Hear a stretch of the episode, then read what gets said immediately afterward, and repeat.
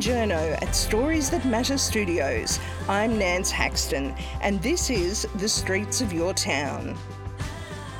The podcast that takes you on an audio journey through theatre of the mind, highlighting a different slice of Australian life each episode. Today on Streets of Your Town podcast, we talk to former Senator Natasha Stott Despoja about her appointment to a top United Nations role aimed at ending discrimination against women. This interview is brought to you in conjunction with Griffith University's Gender Equity Research Network as a special co production to mark the international campaign of 16 Days of Activism Against Gender Based Violence, which started on the International Day for the Elimination of Violence Against Women on November 25. Natasha Stott Despoja will begin her four year term in January as one of 23 independent experts monitoring the efforts of countries around the world to improve gender equality. She tells us how the need to protect women's rights is even greater in the wake of coronavirus and how she keenly feels her responsibility in her new role as the only expert on the committee from the Oceania region. After Natasha's interview, we are joined by Professor Susan Harris Rimmer, who tells us how incredibly significant it is that Natasha was chosen as the first Australian in 28 years to join the UN Committee on the Elimination of Discrimination Against Women, otherwise known as CEDAW. But firstly, let's speak to Natasha Stott Despoja. Natasha, thank you so much for joining us for the podcast today. It's such a pleasure to chat with you, albeit virtually. Firstly, we really should say, Natasha, congratulations on becoming the first Australian in 28 years to join the UN Committee on the Elimination of Discrimination Against Women. What a thrill! This is great news. I think I'm still in a happy shock, Nance. It was uh, a long time coming because the campaign has been a grueling one over the last sort of eight months or so. So I'm very, very happy and delighted and honoured, and particularly following in the footsteps of the, you know, distinguished Elizabeth Evatt, who was the last Australian to serve on the committee. Because it, it was uh, the election was delayed by the pandemic as well, wasn't? So this really has been quite a long process to get here. Indeed, the original date for the treaty body elections in this case was June 29, and it was supposed to be at the General Assembly at the UN in New York. It got postponed at least once, possibly a September date, then postponed again to what was going to be a f- sort of flexible, possible December date. And then suddenly we were told, no, it's on. So, um, yes, November 9 US time and it happened. Sixth elected, which is a great honour considering there were 19 candidates for 11 vacancies, and a majority of those vacancies, so called, were actually already occupied by incumbents. Nine incumbents ran. So Team Australia did a good job. Absolutely, and this is, I mean, a, a, wonderful culmination of the work you've done in recent years, Natasha. I mean, the the book that you wrote on violence, the positions you've held. Do you see it that way? That this really is such a great recognition of your experience? Well, the campaign was genuinely a Team Australia moment. I know that once you're elected, you serve as an independent expert on a treaty body. So you can hold your country and other countries to account, obviously. But this was something that really involved civil society. It involved the minister, Marise Payne, who was, you know, uh, really the passionate advocate behind this um, with a lot of urging and wonderful lobbying from civil society over many, many years. So DFAT was involved, Office for Women, Prime Minister and Cabinet Department. I just want to emphasise that because I couldn't have got elected without these extraordinary people working on the ground. And to think that it's sort of a culmination of my work over a number of years, that's a you know a lovely thought. And I do feel that there's a lot of work that I'm going to bring to this role. But I'm also conscious too that there are many there were many other deserving Australians with a passion for human rights law who are also deserve this position. So I feel like I'm I'm sharing it. I'm in it for everyone. and you're starting. I mean, they're, they're not mucking around. Starting in January, Natasha. Does that mean you'll be going to the UN, or what does this look like? Oh, Nance, in the old world, pre COVID, I would be spending a bit of time in Geneva. So um, it would have been a number of sessions a year for a couple of weeks at a time in, in Geneva. Now I think I've got a lot of Zoom calls in my future at probably the worst time difference you could imagine. So, yes, I don't think uh, a lot of travel as such, but I start officially in January and the first sessions are supposed to be in early February, but I'm awaiting confirmation of those dates now. So, what's your focus just as you start in this new position? Are you consumed really with coronavirus and the, the impact that that has had on women's rights around the globe? Well, you would think so. I think that everyone's had to shift focus. I mean, I know the buzzword is pivot, but I would imagine for multilateral institutions and particularly for the you know committee that deals with the issue of discrimination against women and given how this virus has disproportionately affected women and girls i would think that would have to be the prism through which we view most things i suspect and i'm sure there'll be a lot of human rights lawyers out there saying oh but hang on you know you've got the work of the committee that is ongoing. So, reviewing, for example, different countries who are signatories um, to the convention. Uh, and obviously, there's you know um, an optional protocol which allows for different kinds of investigation into particular cases and and countries. But I just think COVID should shift everyone's thinking. And certainly that will be a view that I bring to the committee. And I wouldn't be surprised if it's the same among a lot of the members uh, who are already serving on that committee, including a couple of us new ones. Particularly with your view, I, I think you're the only expert on the committee from the Oceania region. Uh, what, what, are some of the main concerns that you have uh, regarding coronavirus, the, the impact of COVID 19? Is it that increased violence that you spoke of recently at the press club? Definitely. I think uh, obviously there's been an impact on discrimination generally. So, people, particularly those already dealing with poverty or disability, or women and girls generally, have been affected disproportionately by this crisis. They always are in a crisis, but this one in particular, because of the nature of work that women were doing, be that in the paid economy, be it as frontline workers, including in healthcare or teachers, whether it's to do with the schooling and homeschooling and increased in unpaid caring responsibilities, or more adversely, the issues of increased levels of violence. And we've seen it in Australia, we've seen it globally, and indeed in the region, if you're talking around Oceania, increased rates of violence, increased severity of that violence. And use of COVID 19, it's sort of been weaponized in, in that sense as well, as a tool of violence, if you like. So these issues are certainly regional issues, but I think there are going to be you know, medium long term issues with which we have to grapple. And some of those are compounded by the fact that in our region, we've already got some of the highest rates of violence in the world against women and girls, and some of the lowest levels of representation, particularly in parliaments.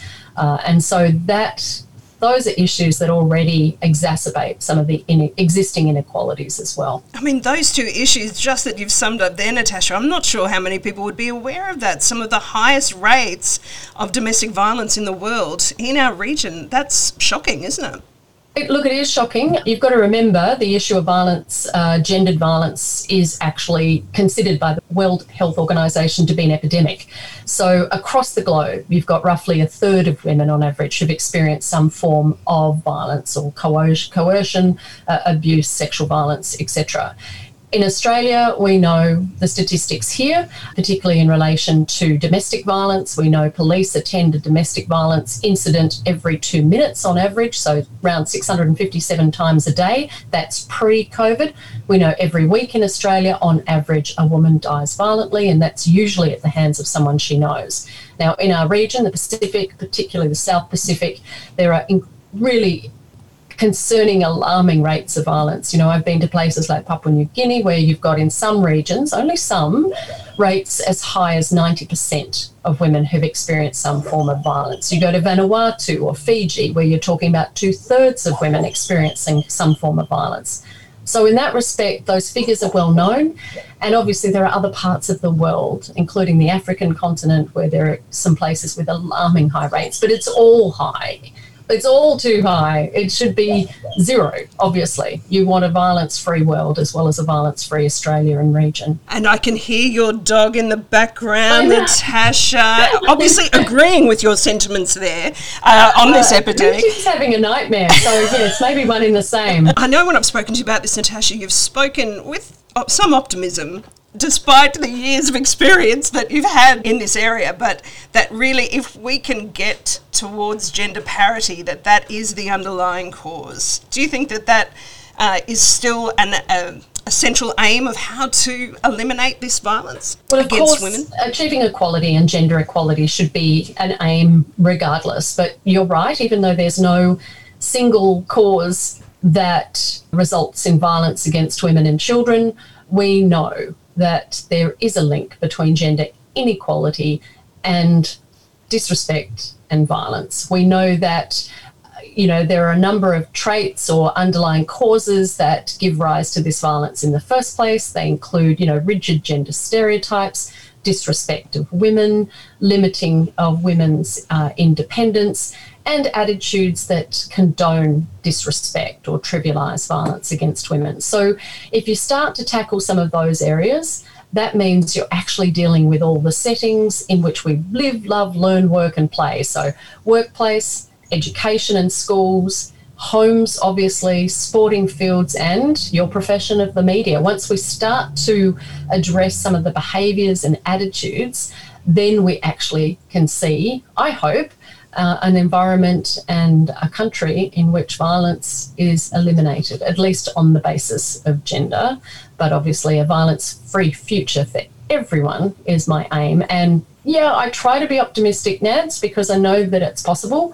I know that we're not biologically wired to consider it appropriate that women and children in particular should be subject to this kind of domestic violence, family violence, or sexual assault. So let's work out ways that we can create more healthy, respectful, ethical relationships. That's possible. We have the tools to do this. We know we do. You're such a pioneer in this area, Natasha, of course, is in your role in the Senate. And you mentioned that lack of representation. Is that something that you think also could be a really important part in this elimination of violence against women, actually making sure that there is better gender parity in the parliament, better gender representation? Absolutely. I mean, obviously, when you talk about my role in this, I build on decades and decades of work by those advocates of gender equality and feminists and women in particular. So it's been a big part of my life to be a gender equality advocate and to obviously fight discrimination against anyone. But clearly, my focus is the area of eliminating violence. When you talk about Parliament, absolutely. Not only is greater representation of women in all our diversity and difference, not only is that the right thing to do and the fair thing to do, but it actually makes a difference right down to issues as simple as profit and loss. We know that more women in parliaments, in particular, does lead to decisions that ultimately better reflect the views of the population and of families. And there is an inextricable link between women in positions of power and Parliament in particular and issues to redress or address violence against women and children. So it's absolutely appropriate, but I'm passionate about it as I always have been. But even more so when you know that laws will change, lives will be potentially changed or saved as a consequence of more women in parliaments. And that's just what the evidence tells us. And also for yourself, Natasha, I, I, imagine, I hope you might be looking forward to not being referred to as, uh, in terms of your, your blonde attributes, which seems to be a common theme in Australia that you've spoken of uh, yeah. in a number of your speeches. Look, a long time ago, and you know, you've been around a while too, Nance, so you've seen some of the stereotypic, uh, ridiculous stereotypes to which I was subjected over a number of years. And I think we're moving past a period where, uh, you know, someone's hair color, uh, outfits, marital, parental status, uh, or even their age uh, is referred to uh, every time they they get a run. And you know, we're allowed to be multifaceted. Of course, we're allowed to, you know, describe each other in terms of you know that's a you know white top you're wearing today or orange, as the case may be, to demonstrate that you eliminate violence against women and children. You know, we can see each other on the screen, so you know I'm wearing a white top. But uh, I think we can celebrate some of these things but not be defined by them. And certainly the double standards that have existed and continue to do so in some ways for women in positions of power and in parliament and public life in particular, that is just, it's exhausting, it's debilitating, and hopefully it's changing. But yes, a lot of blonde headlines over many, many years hopefully that that is changing as you take it on more on, onto the world stage as well, Natasha. And you mentioned COVID 19 before. What do you think are some of the, the main things that should be prioritised really in the next few years about reversing uh, some of the issues that, that you mentioned? Well, I guess an immediate impact of the virus was indeed the issue of violence. And so conversely, um, perversely almost, you know, the measures that we have been undertaking to protect people from the spread of the virus have had unintended consequences. For example, locking people in their homes or, you know, in a lockdown circumstance obviously has had an impact um, on the rates of violence. We know this means sometimes victims are trapped in their homes with their abusers. We know there are fewer opportunities to access help. So some of the immediate measures to deal with that were incredibly important and continue to be incredibly important. I think that there are a range of matters that will come out. Obviously, short term issues like health or employment and income issues are absolutely fundamentally important. I guess there was this other side where some of us thought some of the changes that were introduced, including that period of universal, you know, available childcare, free childcare. You know, how long have some of us been arguing for this? as an investment in the economy, not just the lives of women and men who happen to be parents. But I thought that would be a moment, you know, that we might sustain. I thought governments would realise the importance of some of these. You know, why was it important in a pandemic, but not considered important going forward? So I think I'd love us to reimagine our future, our economy, our society in light of this virus and use some of the lessons that we've learned look at some of the programs that made the biggest single difference to people's lives, their work opportunities, their ability to study, their ability uh, to contribute to the economy, and in fact we're good for the economy. And you know, universal access to, to childcare and early education fundamental. I think there are other policies that we should be considering too, and that is embedding gender equality throughout our workplaces and throughout our society. And I'm not sure that recent budgets have done that, and I'm not sure that our legislators are really grappling with the fact that women really suffered. People suffered, men and women, men in a different way from women. But women have really suffered. The downturn in particular jobs that happen to be feminized industries or, you know, female dominated. You know, the fact that women who do make up that workforce that we've suddenly discovered is really important. Cleaners, you know, supermarket workers, which, you know, men as well, I get that. But there are a lot of industries that have domination or, you know, dominance in them, including education, all of these sectors that we haven't always prioritised. And as for healthcare workers, you know, they've been on the front line of this virus in every sense, both in terms of getting it and protecting us. So, wouldn't we start to think oh, maybe we should value some of those careers, those industries, those individuals more. So that's what I'm hoping we might start to reimagine a little better. But of course, embedding policies that address violence, disrespect, inequality, discrimination, that is a given. That's exactly what I'd love to see happening ASAP. Is it daunting to be looking at this on a, on a world level, or are you excited to be contributing to to this uh, global epidemic of violence against women to, to see how that can be prevented? Uh, I am daunted, and I think we have a mutual friend in uh, Sue Harris Rimmer. And when she warns you about the workload involved, you know it must be pretty steep because uh, she's got an IQ over the moon. I think that the reality of the research, the paperwork, treaty body, and conventions work, I think that is overwhelming at this stage. But there's an excitement too that is undeniable. I love being a global citizen. I have always wanted to work in that multilateral framework because I know, you know, arguably it's one of the best things we've got. And I know it's got flaws and I know there's capacity and resource issues.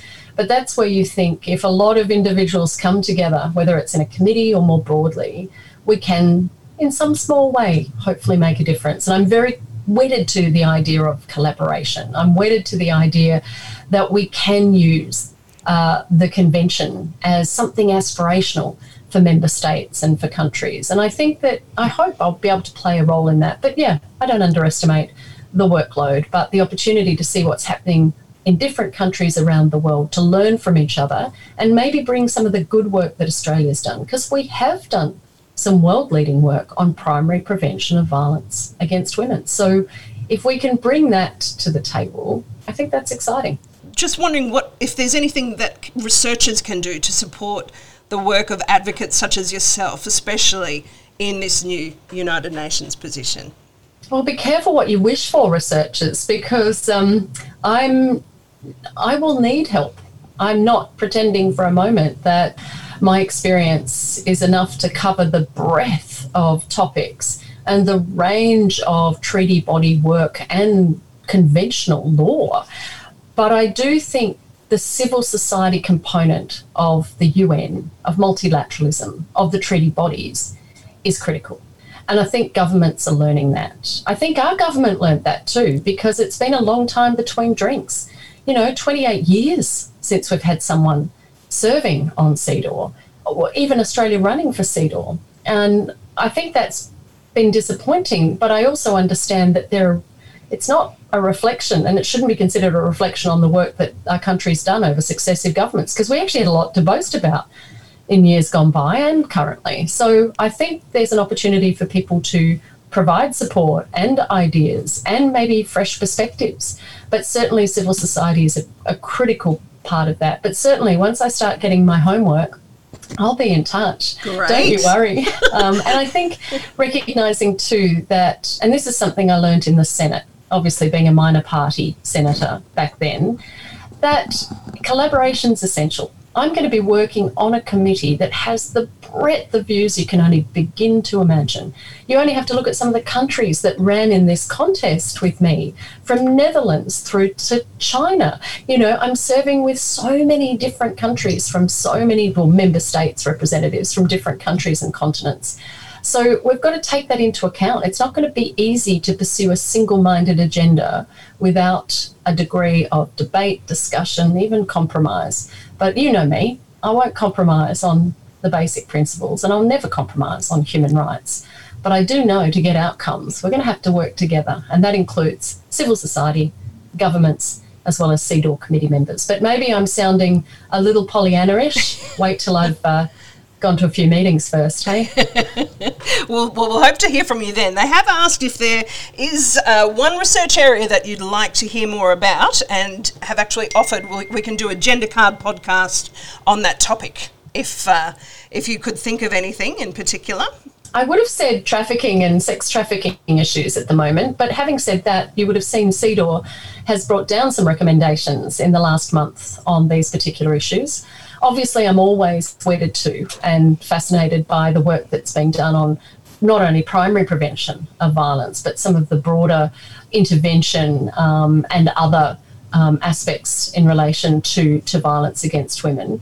Women's agency, of course, is something that fascinates me, and I guess I'm biased, but I do think there is increasing opportunities to look at the links between women's access to power and, and opportunities and agency and how that shapes countries. I think that in light of COVID, obviously the issues of women's economic empowerment absolutely writ large, absolutely important to me, and I suspect I suspect that will be a focus. But there are so many other areas of um, law there are so many other aspects in relation to human rights uh, that I think you know will be worthy of exploring. So I'm happy to come back to you with you know uh, my number one, um, but at the moment there's a broad range. Well, thank you so much for joining us on the Gender Card today, Natasha. Really appreciate you giving us some of your time. And just to conclude, I wonder if we can just ask you. Uh, I mean, as we've discussed, the statistics are pretty damning for this area of violence against women. You've described it as a crisis in Australia before. What gives you hope? Well, the good news is that violence is preventable. You know, as I say, it's not an, you know, inevitable part of the human condition. So we can change lives, we can literally save lives, but it will take time. And I've been involved in legislative reform, and I know that policy making takes time. But there's nothing that takes so much time as cultural change, and that's the area we're in. So we've done a lot of good work legislatively. Obviously, we need you know resources for you know whether it's uh, primary prevention right through to various stages of intervention and, and, and tertiary. But the biggest issue is changing behaviours and attitudes that can compound or give rise to violence in the first place. So, what gives me hope? The fact that so many people, more than ever, want change. People are open to debating these issues, but even more so, I think for the first time in a long time, people are saying, oh, I can actually make a difference myself. So if there's one thing you do today, and it only has to be one thing a day, whether it's question how you interact with women or look at how women are depicted in the media, challenge that, think about that. Or maybe it's being a good bystander and intervening when someone makes a sexist joke or going to your office tomorrow and checking out how have you embedded gender equality in your workplace. So there are so many things we can do, even if it's just when the kids get home tonight. I just remember we don't, you know, Conrad doesn't get the bins in and Cordy doesn't set the table. And that may seem a trite example, but the messages we send boys and girls, and forgive my, you know, binary description here, but the messages we send babies and children from the moment they're born does affect the story as to how women and men treat each other in years to come. So much as this is a global issue, the power does really come back to us, doesn't it, for this cultural shift? As you were saying, it's it's the little decisions that that we make that contribute to this. Absolutely. So individuals can make a difference. And as I said earlier, you know, I talked in terms of women and men then, but these rigid gender stereotypes have served none of us particularly well. So let's think in terms of respectful, healthy, equal relationships, whether that's in our parliaments, our workplaces, indeed in our media and universities, also in our homes. We know that parents or guardians and caregivers are still the single biggest influence in children's lives. So think about that when you say something that might have, you know, really gendered, negative gendered connotations. Thank you so much, Natasha. I think I'll be getting my son to set the table tonight. Really appreciate your time on the gender card. Absolute pleasure to talk to you, Nance, as always. That was Our Watch Chair and newly elected United Nations CEDAW representative Natasha Stott Despoja. And now on Streets of Your Town podcast, we are joined by Professor Susan Harris Rimmer, the Director of the Policy Innovation Hub in the Business School at Griffith University.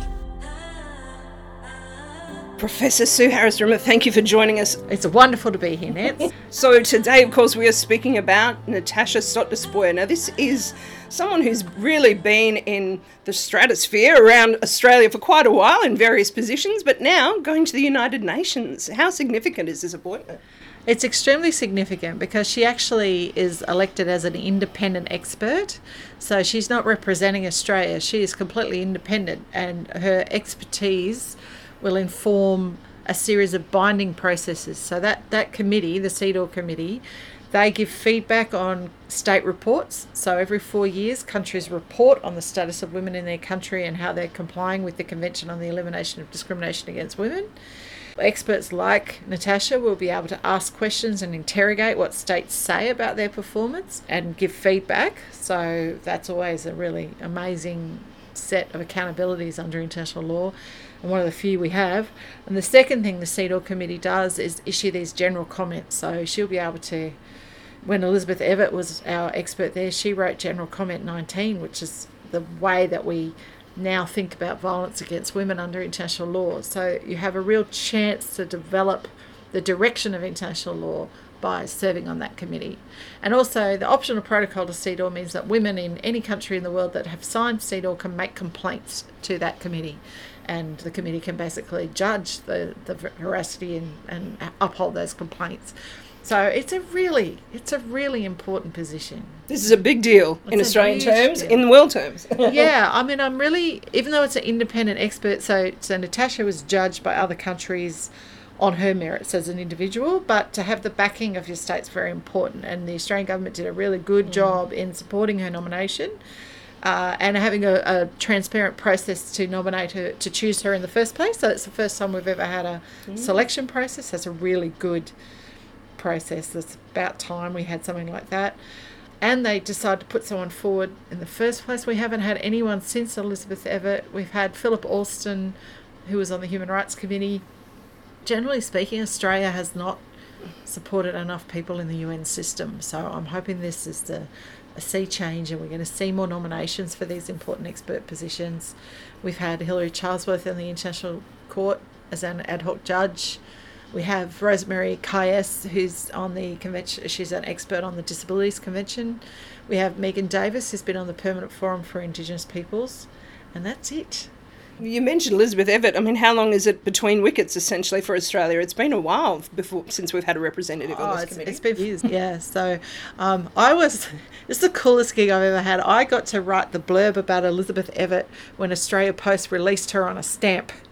It's never been. That's pretty cool. It's cool because it was also all these other cool women. That it was the feminist uh, legends stamps, and seriously, she was a completely amazing person, and went from being on that committee to becoming the chair of that committee, and then being appointed again to the Human Rights Committee for the ICCPR. So she had, she parlayed this her appointment into a longer stretch. We're hoping the same will happen for Natasha.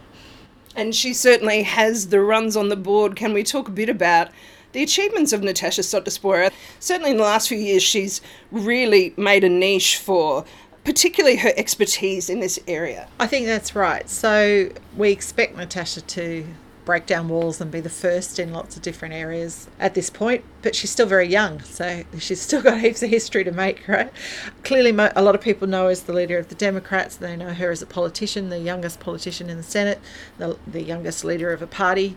But since her retirement, she's done a lot of very serious work on domestic violence. So, with the foundation Our Watch, um, which is, I think, a national entity, but has its um, has its headquarters in Victoria.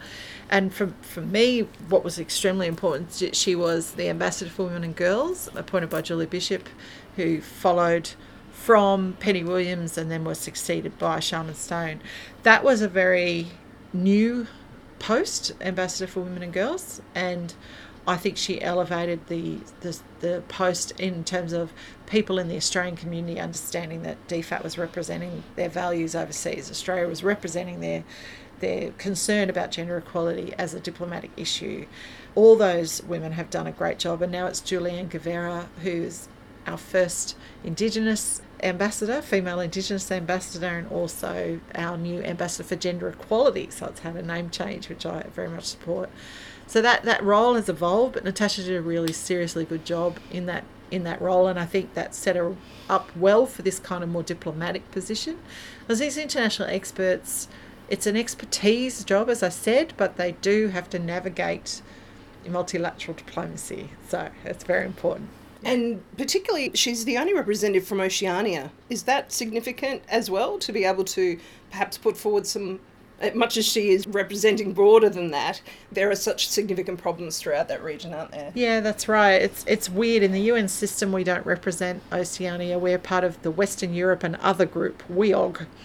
So actually, she was elected from a group of people that represent Western Europe and other group. That's why it's so competitive. That's why her she won in a very competitive field. Uh, You know, we're all hoping she will carry the Pacific and New Zealand and you know our part of the world, especially around issues of gender and climate change, especially around disaster relief, especially around the women, peace and security agenda. So she has, I think, the capacity, especially because of her role as ambassador for, for women and girls. She has a deep knowledge of our region. She's met a lot of the community. She made a point about meeting as many women's organisations as she possibly could while she was in that role. So she's very connected. And the other person we have, don't forget, is Elizabeth Broderick, who is on the UN Working Group for discrimination against women and girls in law and in practice. So we also have Liz Broderick hanging out in Geneva doing that work, and I'm hoping as independent experts they can help each other as well to bring the voice of our region into that UN space. Sounds like this is really something to be celebrated for Australia. What an, what an achievement, really. It is a little bright spot in a terrible year. I was so very, very proud and delighted because I know Natasha works so hard. She puts her heart and soul into every job she has. And I just feel like she has this, she's been a lawmaker, she's got a perspective, she's always interested in young women. You know, I think she's going to bring something to that group. I think she's got a very strategic view of women's, of gender equality. And I also think she's, you know, she's always catalytic in all her roles, right? She's a catalytic sort of human. and we need that. It's never been, if you're looking at what's happening since COVID, you're seeing shecessions, you're seeing women drop out of universities, women drop out of the workplace, you know, a whole lot of progress that's been unraveled. So we need those experts to be holding the line and to be putting pressure on states to increase their gender equality indicators. And I think she can do that, you know, in a diplomatic and constructive way.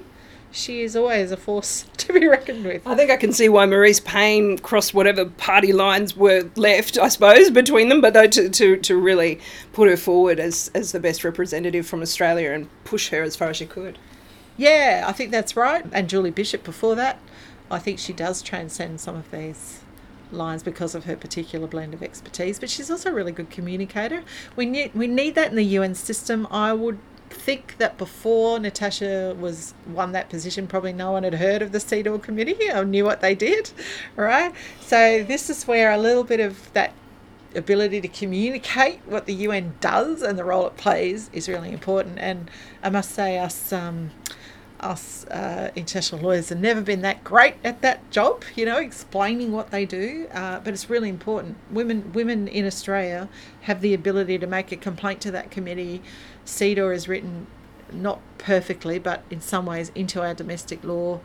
It's part of the Sex Discrimination Act, not completely, but there underpins a lot of the kind of the discrimination law in Australia. So CEDAW is relevant to Australian women's lives they probably just don't know how much they have to thank for for that passage. And there were a lot of a lot of women. Jessie Street was integral in creating the convention through her integral work in setting up the Commission on the Status of Women. You know, we have a really proud legacy in that piece of, of, of that international treaty and we have some of the best experts in the world on that treaty, like Hilary Charlesworth. So it's it's really exciting. It's really exciting. It's such an enormous area, though. If I do bring it back to that, is it a bit daunting to a degree? What really, what do you hope can be achieved, not just by Natasha, but really by that committee in this four years? Yeah, they have the they have the ability with the general comments to set the tone, so they can explore new areas so they can explore gender and climate change. They can explore the future of work and gender equality. They can sort of set out a future agenda for where the law should go. But at the same time, they're keeping these states accountable to what they say they would do and how they would comply with the treaty and whether in fact they have in practice. One of the cool things about the committee is they get shadow reports, right? They're called shadow reports from civil society organisations. So not only do you get what the government says they did, then you get the shadow report where civil society say, well, this is what it looked like oh, actually. It's pretty balanced it in is, that sense. It's quite balanced, mm. and I think that's really important. Mm. I think some that's something Natasha will bring to that ability to really listen to and take on board what the civil society actors are saying and weigh it against what the states are saying and come up with something that's quite defensible in the middle, right? They are super important and it is daunting, but I also think the chance to make that convention a real you know something that lives in women's lives and something that they're proud of. This was the anniversary year for a whole lot of things. For the Beijing Conference for Women it was also 20 years since we got the Women, Peace and Security Declaration, the resolution in the Security Council. So there are foundations now that women's civil society groups can use. There is language they can use. There is obligations and accountabilities their states have said that they will follow that those activists can use. You've seen it. Saudi Arabia has been absolutely copying it. From They've been hammered. absolutely hammered mm. because they say it, but they don't do it, right? So there is a level of authenticity that comes into, you know, do states really value the lives of their female citizens? Will they prove it? What does it look like? And what does the future of that look like? So it's daunting, but it's incredibly worthwhile. I know she'll take every chance, and she'll do it as a team. I mean, the beautiful things about those committees are they do work as teams. And I think what a significant time too for Australia. Yes, it is an international committee, but the debate here on domestic violence and on legislative changes talking about coercive control and the need for that to be recognised, that, that it seems to be an incredibly important time locally for that as well. Yeah, it is. I mean, there's still a lot of states where domestic violence isn't a criminal offence and is not illegal and is still culturally heavily sanctioned. There's still a lack of law in many countries in the world that protect women's rights, but even where there is law, it's not perfect, and we know that to be true. So I think building on her national experience in the kind of policy dilemmas that Australia has and the lack of implementation of the laws we do have, that's going to really help her understand some of these international debates. Sue, thank you so much for joining us. Is there anything else that you'd like to say about Natasha Stott Despoja's appointment to CEDAW? I'm just so thrilled. And she's not there alone. There's a whole range of, you know, civil society people and experts that are going to support her any way we can. It's a it's a big job, but she's we, you got this, Natasha, and we've got you. Thanks to Professor Susan Harris Rimmer and Natasha Stott Despoja for joining us on this episode of Streets of Your Town. The 16 Days of Activism Against Gender Based Violence campaign ends on International Human Rights Day on December 10, highlighting that violence against women is a fundamental violation of human rights. You can take part by tweeting hashtag 16days, supporting a women's group, or marching in your city. Streets of Your Town is produced by Nance Haxton, aka The Wandering Journo, with production assistance from Michael Adams. That's it for this episode. I'm Nance Haxton. Stay up to date with the latest episode of Streets of Your Town by subscribing on your podcast app, on iTunes or SoundCloud. See you next time.